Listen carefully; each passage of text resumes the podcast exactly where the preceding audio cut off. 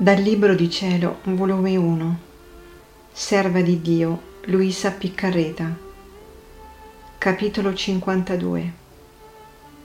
Questa corona te la metto, a ciò niente manchi per farti degna d'essere mia sposa.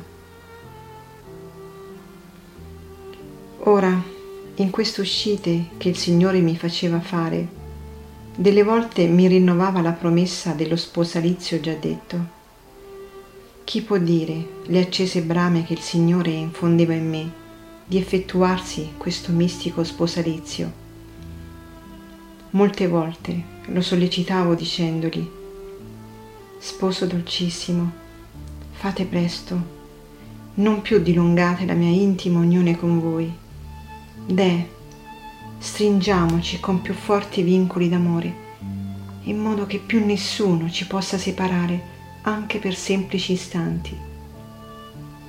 E Gesù ora mi correggeva d'una cosa or d'un'altra. Ricordo che un giorno mi disse,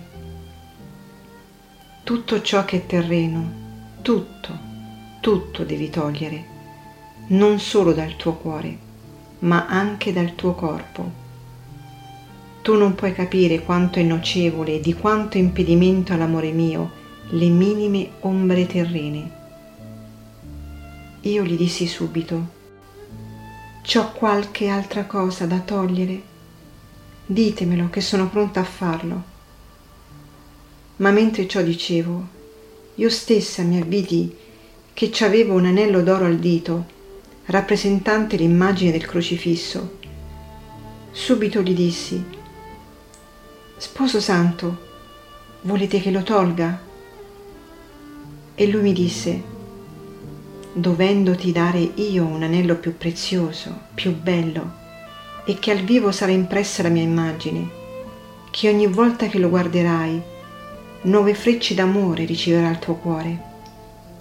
Perciò questo non è necessario. Ed io prontamente me lo tolsi. Giunse finalmente il sospirato giorno, dopo non poco patire Ricordo che poco mancava a compire l'anno che continuamente stavo nel letto, giorno della purità di Maria Santissima. La notte precedente a tal giorno, il mio amante Gesù si fece vedere tutto festoso, si avvicinò a me e prese il mio cuore fra le sue mani e lo guardò e lo riguardò e poi di nuovo me lo restituì. Poi prese una veste di immensa bellezza. Mi pareva che il fondo fosse un masso di oro screziato di vari colori e con quella mi vestì. Indi prese due gemme, come se fossero orecchini, e ingemmò le orecchie. Dopo mi ornò il collo e le braccia e mi cinse la fronte d'una corona d'immenso valore, tutta arricchita di pietre e di gemme preziose, tutta risplendente di luce e mi pareva che quelle luci erano tante voci che fra loro risuonavano ed a chiare note parlavano della bellezza, potenza, fortezza e di tutte le altre virtù del mio sposo Gesù. Chi può dire ciò che compresi ed in quel mare di consolazione nuotava l'animo mio? È impossibile poterlo dire. Ora mentre Gesù mi cinse la fronte mi disse Sposa dolcissima, questa corona te la metto, a ciò niente mancasse per farti degna d'essere mia sposa. Ma poi, dopo che sarà fatto il nostro sposalizio, me la porterò nel cielo per riservartela al punto della morte. Finalmente prese un velo e con quella tutta mi coprì, dalla testa fino ai piedi, e così mi lasciò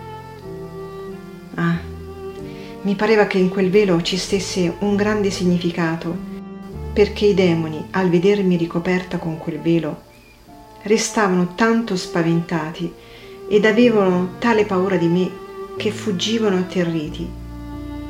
Gli stessi angeli stavano intorno con tal venerazione che io stessa ne restavo confusa e tutta piena di rossore.